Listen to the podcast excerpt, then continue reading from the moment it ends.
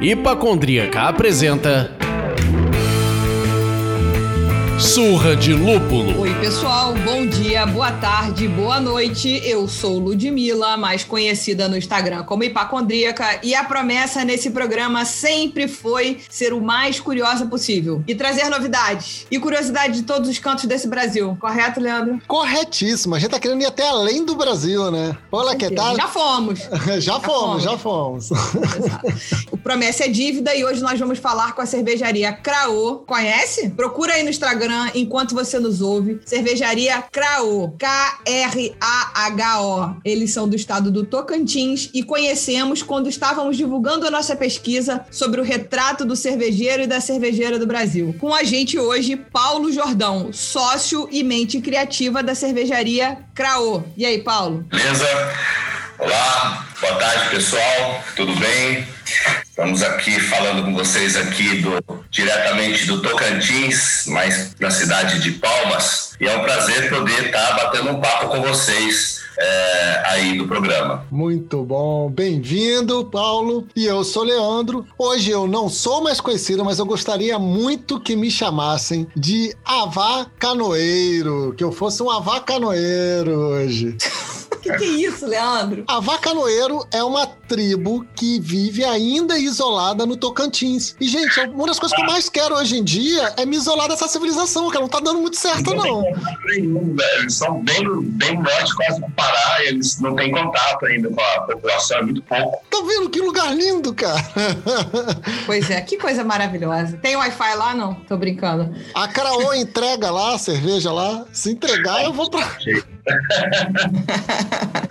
Certamente eles produzem cerveja, bebida alcoólica. Cerveja não, bebida alcoólica também na tribo. Duvido. Não tem como existir isolado esse tempo todo sem ter nada alcoólico. Duvido.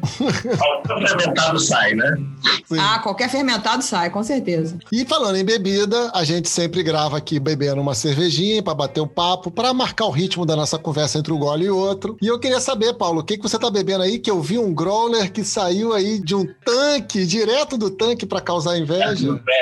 Tomando aqui é, uma crinheiro, né? Uma cervejinha mais fresca por causa do calor que a gente está aqui. E tomando um golezinho da nossa crinheiro da Craô. Maneiro, muito bom. E você, Lud? Eu tô aqui tomando uma novidade da Zapata, que é super querida por nós. É a Leto, não sei se eu tô falando certo, mas é uma Chef Pale Lager. Ó, tá deliciosa, Nossa refrescante. Senhora. É. Mais tarde no nosso feed, vocês verão. Legal. E você, pequeno Leandro, que está bebendo você aí, prometendo me entregar coisas? Fala pra mim. Você, num programa anterior, você falou que a gente tava precisando beber mais lúpulo aqui. Aí eu falei, é verdade, é verdade. Eu tenho muito. Eu tenho trazido muito stout, muita barrel aged, né? Muita ris. Mas eu tenho trazido algumas coisas assim e tem maneirado no lúpulo. Aí eu falei, então tá, então eu vou pegar essa demônio essa máscara da morte aqui, essa Double IPA. Cara,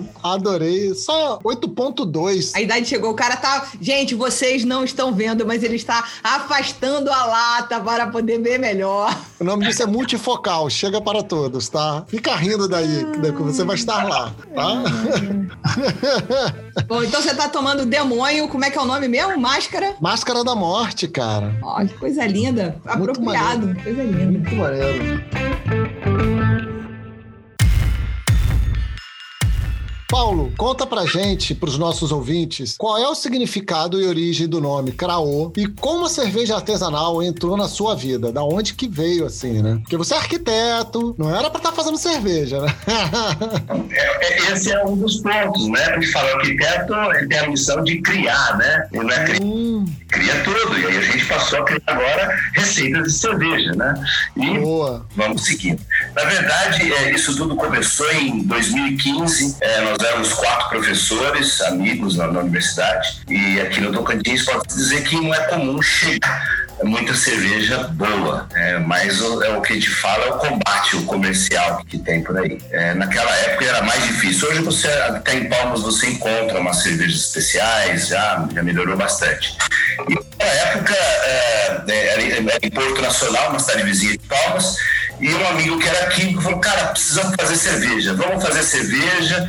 E nós começamos a fazer cerveja e foi uma paixão. Logo em seguida, nós já vimos que foi um amor à primeira vista, todos gostam de cozinhar, então. Legal. O útil ao agradável, né? Todo mundo se mete a queimar uma panela, já foi útil ao agradável. Então, é, era sempre um motivo de festa poder passar uma cerveja no fogareiro, no fogãozinho, na panela. E isso foi tomando gosto e nós decidimos, então, é, que era o momento da gente crescer, começar a distribuir para amigos. E aí foi tendo muita procura por vamos dar o nome, vamos começar com uma cervejaria. E em 2018 nós começamos a ciganar a nossa cerveja, Uhum. já numa cervejaria aqui em Palmas, na Wings, na cervejaria Brugger. E daí eh, nós sentimos necessidade de ter a nossa própria fábrica, né, o nosso próprio local para poder fazer nossas cervejas, porque o mercado estava pedindo mais cerveja e a gente não estava dando conta de produzir na fábrica que a gente estava abraçando, né, que a gente estava se ganhando. Vocês estavam com quantos litros na época, você lembra? Na época a gente estava com mil litros. E o mercado já pedia mais do que mil litros. Sim, todo mês faltava, né? Então, é, nós alçamos um voo um pouco maior, é, fizemos a nossa fábrica esta sexta, sábado, domingo e segunda. São quatro dias onde nós faremos quatro cervejas, né? As primeiras quatro de linha da nossa cervejaria. Nós, temos, nós vamos ter seis cervejas de linha, fora as collabs, as comemorativas, né? Bom, e o Lucaô veio, surgiu que teve um, um encontro, é uns Jogos Mundiais Indígenas aqui no, no Tocantins. E nós fomos acompanhar os jogos e nós vimos, a gente queria dar um nome regional para a cerveja, né? Então lá, Piqui, eh, começamos a ver uma série de coisas tal. E nós vimos o grafismo da tribo Craô, que é a etnia tocantinense. E o grafismo deles é lindo, né? E aquilo nos encantou, então em todos os nossos, nossos rótulos tem os grafismos deles e tal. E aí nós é, adotamos o nome né, da cervejaria Craô, registramos o nome, a marca, domínios e tudo mais. E agora nós estamos, na verdade, indo para um voo maior, né? Nós estamos com um projeto e nós começamos em 2018 com produção de lúpulo no laboratório, te um teste, que o nosso plano é em quatro a cinco anos sermos autossuficientes em todos os estilos e quantidade de lúpulo necessário para todas as nossas cervejas. Isso é muito maneiro. Produzindo nosso lúpulo orgânico, somos o primeiro produtor de lúpulo do estado do Tocantins e a ideia foi essa, de poder fazer uma cerveja é, que a gente conseguisse um terroir né, regional dali da terra, conseguir marcar com algum diferencial. Maneiro.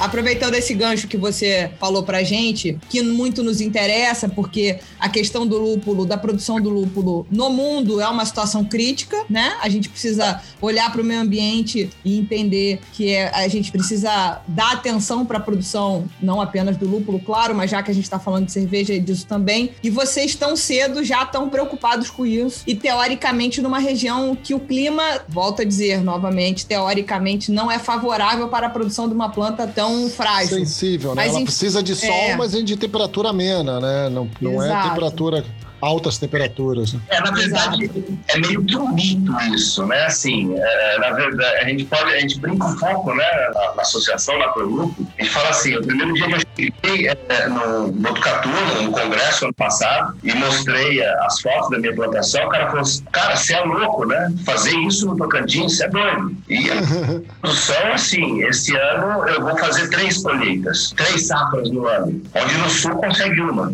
E aí? Certo. É, na, na verdade, existia um grande mito que assim, não, só dá no paralelo X, no meridiano X e acabou, né? Aham. Temos que no Brasil dá lúpulo. Aí vieram agora, sim, né? Os americanos, os europeus. Não, lúpulo no Brasil não tem qualidade. Então, não, mentira. Nós já temos testes de lúpulo, lúpulo já sendo pelletizado aqui no Brasil, com alfa ácido maior do que o americano, né? Então, comprovado no laboratório. Então, peraí, não é assim, né?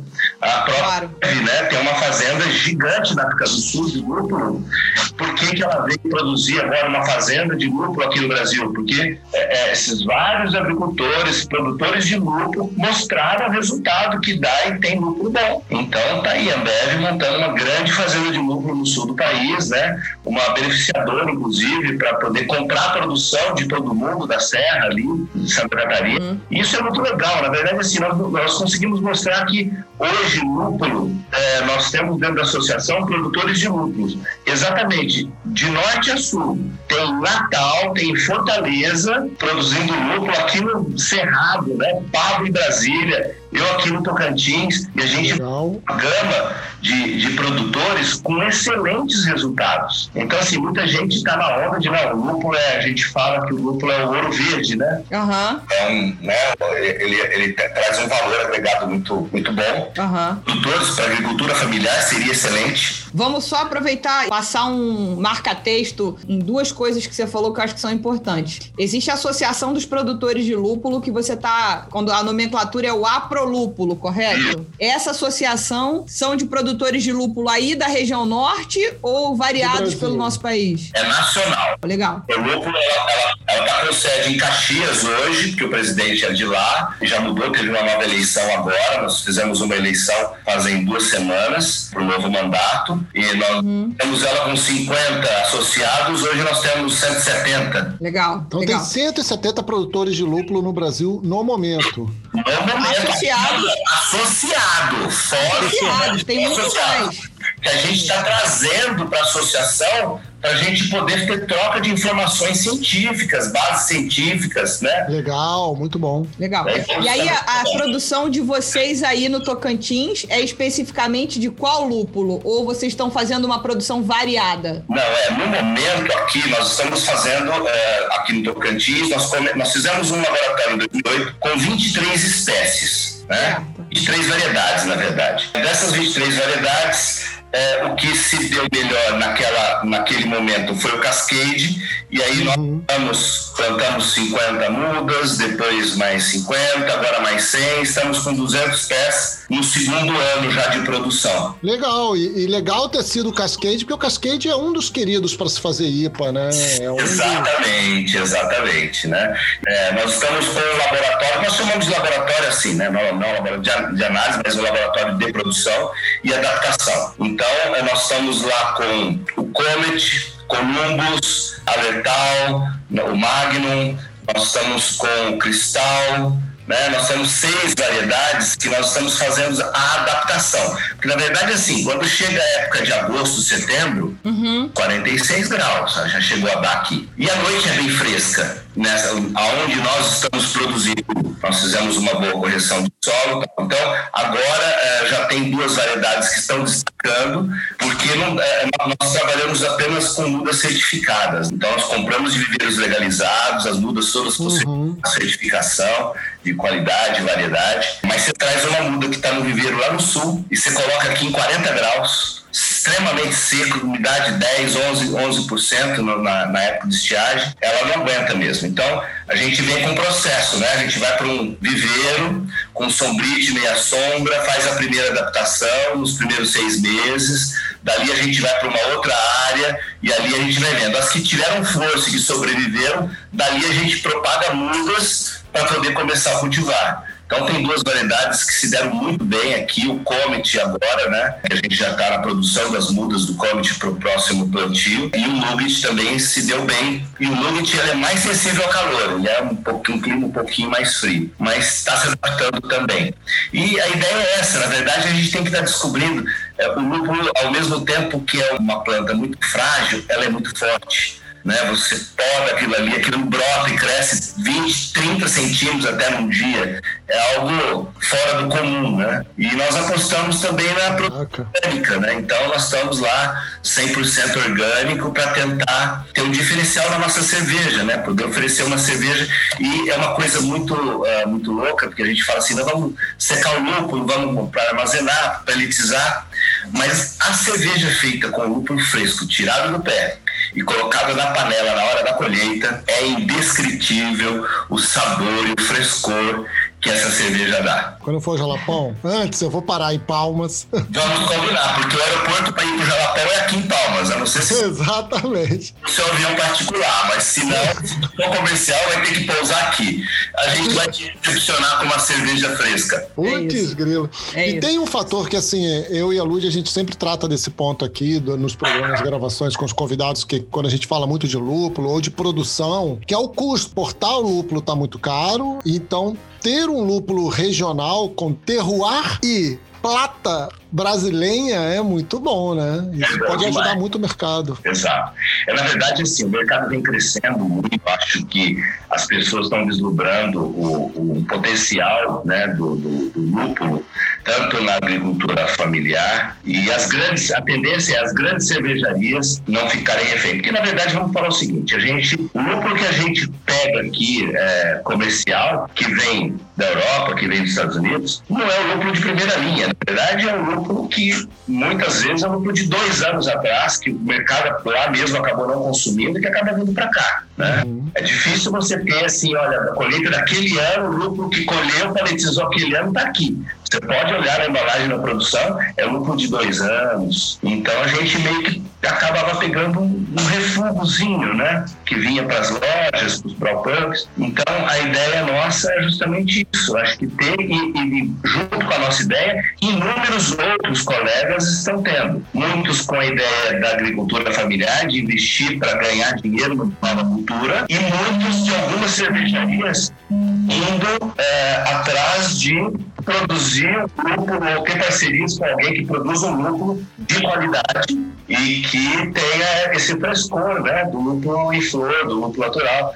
Existe hoje, você consegue comprar o lúpulo em flor, vem do sul, né, a própria LNF é, comercializa, sem ser pelletizado, mas a diferença do fresco é muito grande. Então, aproveitando aqui, Paulo, a gente começou o programa, falou que a gente é curioso e a gente tem muito ouvinte que está entrando no meio do artesanal agora, ou que já está mais antigo no artesanal, mas entende menos de produção, enfim. Você falou algumas vezes a palavra pelletizar, ou- é isso, né? Isso. Transformar o lúpulo flor no pellet, No pellet, exato. que é aquela, como se fosse um. Uma ração, Uma ração de cachorro. uma ração animal, isso. Exato, é, ele é comprimido, Isso. né? Pra, Ele moe e prensa numa determinada temperatura, não pode ser uma temperatura alta para não perder, o, não evaporar o- os óleos essenciais, Uhum. tem uma temperatura controlada e ele sai forma de ração. E após isso, ele é embalado a vácuo e armazenado é, resfriado. Legal, obrigada. Era só pra gente contextualizar nosso ouvinte, pra ele não ficar aqui, meu Deus, o que que esse homem está falando?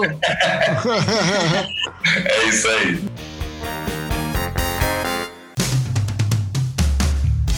A gente quer saber um pouco mais sobre a, ce- a cena da cerveja artesanal no norte do nosso país, né? De uma maneira em geral. Mas, claro, que especificamente no Tocantins, que é onde você tem mais propriedade para falar.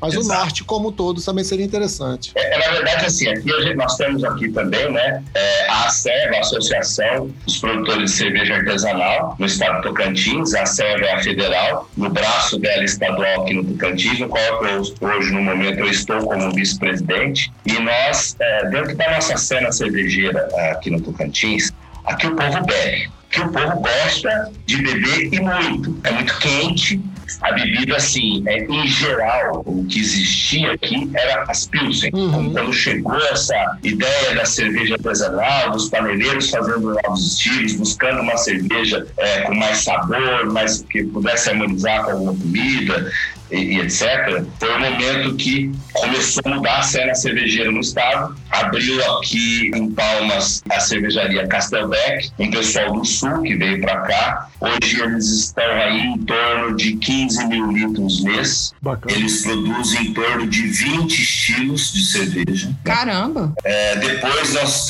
nós tivemos a Wings, a cervejaria Brugger, né, que abriu um pub, que é o Wings, é, que produzia aí na faixa de 6 mil litros, é, mês onde nós começamos a produzir, e com essa pandemia não aguentou e acabou fechando, infelizmente ele produzia em torno de 10 estilos maravilhosos. O Gabriel, que era o cervejeiro, o mestre cervejeiro da Wings, cervejeiro muito conceituado, um cara muito bom. É, aí nós temos a cervejaria Jalapa, já num porte maior, com 350 mil litros mês. Caramba!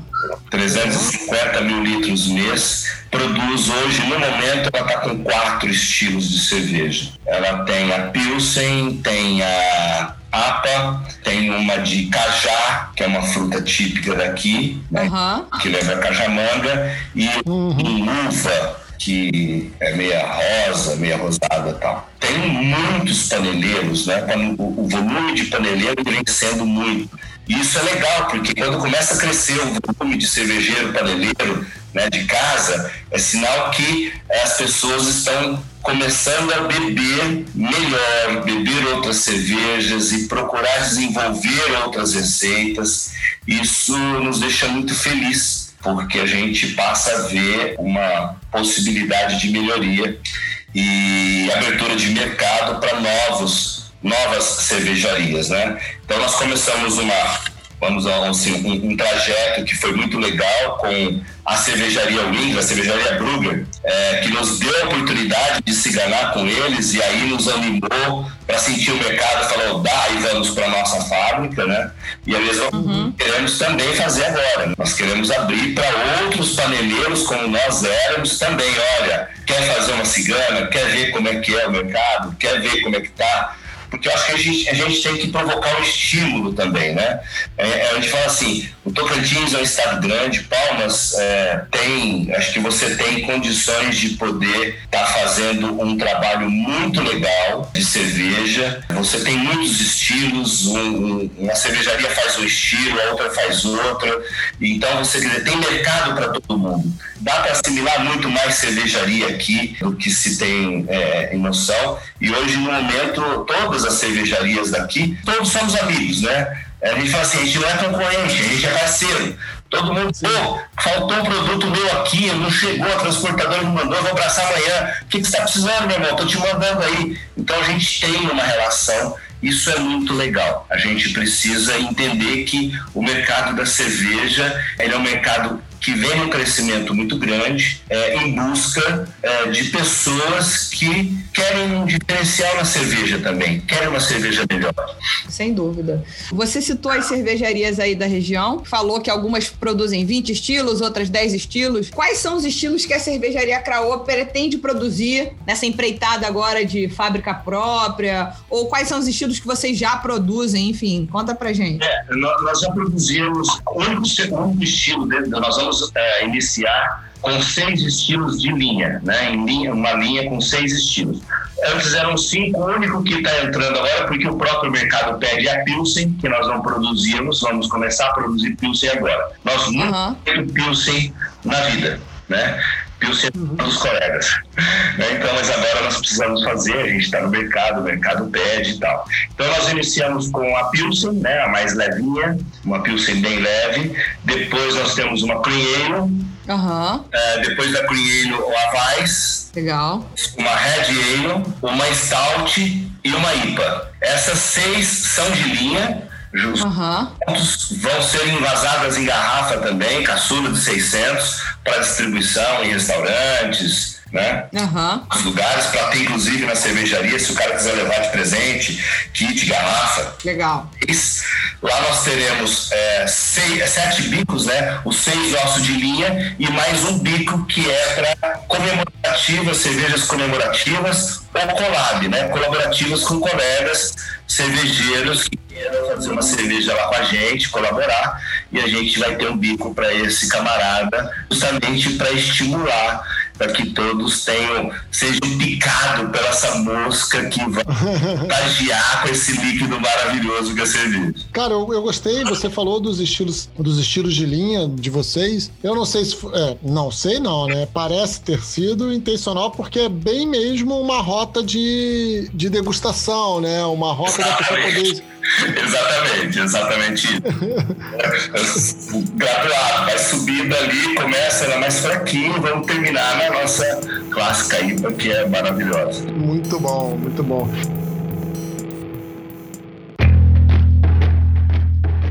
E é bom isso para o mercado que está ainda explorando é, ofertar mais para o público. É legal isso, né? Porque... Exato. Sabe assim, é uma, uma coisa, é, a gente sempre discutiu isso. Uma vez fazendo um curso, a pessoa, não, mas a cerveja essa tem que ser assim, não pode mudar. E nós paramos, nossa visão é diferente. Eu acho que assim, tudo que você produz na vida, em qualquer sentido, tem que ter um público-alvo. Qual que é o seu público? Não adianta eu querer pegar alguém daqui do estado do Tocantins e falar assim: você vai tomar somente esse tipo de cerveja, porque esse tipo de cerveja que é bom. Não, a gente, é, nós estamos assim, esses cinco estilos nós produzimos uma quantidade enorme de estilos de cerveja. E a gente ia fazendo degustação. Na verdade, acho que nós ficamos uns 10 anos produzindo cerveja e presenteando inúmeras pessoas. Eu ia para São Paulo, eu sou de São Paulo, eu ia para São Paulo, eu levava caixas de cerveja, entregava a cerveja e um questionário. O que, que tu achou? Né? Porque cada um com várias perguntinhas para tomar, para teste, para fazer. E na verdade nós chegamos nessas cinco primeiras. É, após muitas outras serem eliminadas, né, de uma possível produção. Então, quem já tomou, toma nossa cerveja aqui, essa cerveja que a gente tem em linha, e já foi assim, aprovada, tentando ver estilos, sabores, o gosto de cada um, né? Então, umas são mais fracas, outras são mais fortes, são mais encorpadas, né? Então, é, é, vem aquela história, cerveja escura porque é muito encorpada. Não, não é, né? Não. Tem que dar essa, esse upgrade, essa cultura, poder explicar para essas pessoas, na verdade, o que, que é e qual é a intenção da nossa cerveja. Nossa cerveja ela tem uma intenção né, de poder oferecer um produto agradável, com sabor, com buquê, é, com terroir local, que ela tenha uma referência nossa para a região. E essa é a nossa ideia. Legal, muito bom. E tem isso também que você falou do público-alvo, que eu acho bem legal a gente pensar, Exato. que é não adianta tentar, numa terra quente, tentar vender e, e empurrar para o consumidor uma bebida de terra fria, uma bebida que esquenta. A última coisa que o mamífero quer é sair com o estômago mais quente, ou melhor, mais, sabe assim, mais quente. Ele quer realmente relaxar o estômago, ele quer refrescar o estômago, a goela, a boca, o estômago, a mente, né? Então não adianta. É exatamente isso. A gente tem que ir atrás de desenvolver um trabalho legal e que as pessoas daqui curtam né, os sabores e que a gente possa também, uma coisa que é, é fundamental, é fazer a harmonização dos pratos regionais que tem aqui. Muito bom. O nosso foco também é, é trabalhar o PDV lá nos restaurantes, né? Nos restaurantes da cidade. E aí a ideia é essa cerveja harmonizar com os pratos típicos daqui. Trabalhar o regionalismo mesmo. Isso é bom porque também reforça o bebê local, né? Exatamente. Exatamente isso. É o que nós estamos apostando. Gente, infelizmente, para começar a encerrar aqui, primeiro já queria agradecer o papo aqui que a gente teve. Eu queria saber o seguinte: é, se você consegue citar pra gente cervejarias artesanais nacionais que você gosta e que de alguma forma, nesses últimos cinco anos que você tá aí nesse trabalho, que te inspirou na criação da Crown, quem são essas referências que você experimentou nacionalmente, né? Já que está falando tanto do Brasil. Eu sou do estado de São Paulo, né? Da cidade de São Paulo Preto. A primeira vez que eu vi um cara produzido foi o Rafael Matos da cervejaria Odisseia. Completo, uhum. pirado, doido, mas faz uma IPA legal. Uma IPA boa, forte. Ele só trabalha com IPA, piradinho, mas gente boa até. E o dia que eu vi esse cara produzindo uma panela, eu falei: esse cara é completamente louco. Isso há 20 anos atrás. E aí, uma cerveja que eu gostei muito de conhecer, inclusive a fábrica, foi a Gizer lá em Botucatu. Uma cerveja muito boa, muito honesta, faz uma cerveja maravilhosa. Tem a Coruja, que a gente teve fazendo uma visita na fábrica também, tomando, degustando na fonte lá, que é bem legal. A gente costuma uh, brincar um pouco assim. Toda vez que a gente sai, a gente vai procurar uma cervejaria. A primeira coisa, chegou numa cidade, tem cervejaria aqui? Produz uma cerveja da cidade, uma, o, o beba local, né? Porque se a gente ficar só no que existe no mercado, que a gente encontra na prateleira do supermercado, a gente fica estagnado e apenas entender aquele estilo que está no alto comércio varejista em escala nacional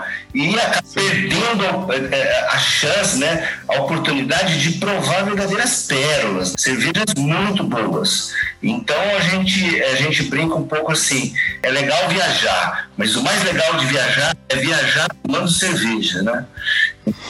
Aí passeando Com certeza. e tomando uma cerveja. É legal, exato, né? Então, aqui em Pirinópolis nós tivemos umas experiências bem interessantes, algumas cervejas boas é, na cidade de Pirinópolis, aqui vizinha de Goiânia que nos deixou até surpresos um pouco com a qualidade da cerveja. E aí nós, não, nós nunca fomos no festival lá em Pirinópolis de cerveja, mas a cerveja é, também é muito boa. Né? E na verdade, assim, a gente é, bebe tudo que a gente encontra pela frente. Né? Então, às vezes, eu vou para São Paulo, eu volto com o carro com carregamento. A gente vem com assim, enche caixa de cerveja, uma, duas de cada, para chegar aqui e sentar beber e poder fazer uma análise do que tal, olha, essa aqui é de tal cidade, tal região, comprei no supermercado tal, comprei na adega tal. Então, a gente poder fazer um raio-x. Na verdade, cervejas, para a cerveja estar tá no mercado, é, eu acho que toda cerveja tem seu público. Cerveja ruim, ruim, ruim, ruim, não está no mercado. Eu acho que toda cerveja tem seu público. Se a gente for falar de cerveja sem ser artesanal, de cerveja de linha, poxa, eu não tomo determinada marca, determinada cerveja, mas tem o público dela. E se está no mercado e produz muito, é porque tem alguém que gosta. É, tem questão do valor, tem questão do comércio, do preço, mas tem, tem pessoas que eu conheço que falam só toma cerveja tal. Mas eu, eu olho e falo assim, cara, não é possível que você só toma isso. Não, o outro não presta. Para mim, só essa é boa. Porque é uma coisa muito pessoal, é muito gosto, né? Tem pessoas que afinam um pouco mais o paladar, outras não, mas é o que agrada a cada um. Graças a Deus é assim, porque se todo mundo fosse gostar só de uma única, seria terrível. Seria chato. Com certeza. Pô, Paulo, muito obrigada pelo papo. Foi iluminador conhecer um pouco mais da cena cervejeira no norte do nosso país. Como a gente falou em algum momento, parece outro país, outro mundo. É, é até pela distância, mas ao mesmo tempo é nosso e a gente tem que conhecer e que a gente quer que as pessoas descubram a cena cervejeira no norte, que é tão rica, tão importante quanto em qualquer outro lugar. Então, queria agradecer você, primeiro, pelo incentivo pelo lúpulo, né? Essa aula que você deu sobre não é bem assim, não é só desse jeito, né? Estão tentando vender pra gente que é só de uma maneira e não é só dessa maneira. Estamos fazendo lúpulo aqui e seremos autossuficientes no lúpulo em quatro anos. Olha que maravilhoso, né? Daqui a quatro anos a gente vai voltar a falar com o Paulo e o Paulo falou: ih, filha, já passei dessa. Já tô vendendo lúpulo para tudo que é canto. Tô exportando lúpulo. Queria te agradecer demais pelo papo e te agradecer, inclusive, no apoio à pesquisa, foi crucial pra gente. Não, muito, muito obrigado. É, queria agradecer a você, Ludmila, Leandro, pela, pelo convite, por esse bate-papo e abrir um convite aí, né? Venham conhecer, não é só o Jalapão. Tocantins não é só Jalapão. Tocantins é um estado com belezas naturais, o Jalapão é apenas uma delas. As pessoas precisam começar a entender isso e quando vierem para cá, vai ser um prazer recebê-los para tomar uma boa cerveja. Com certeza. Obrigado, Paulo. Valeu, valeu, amigo. Até mais.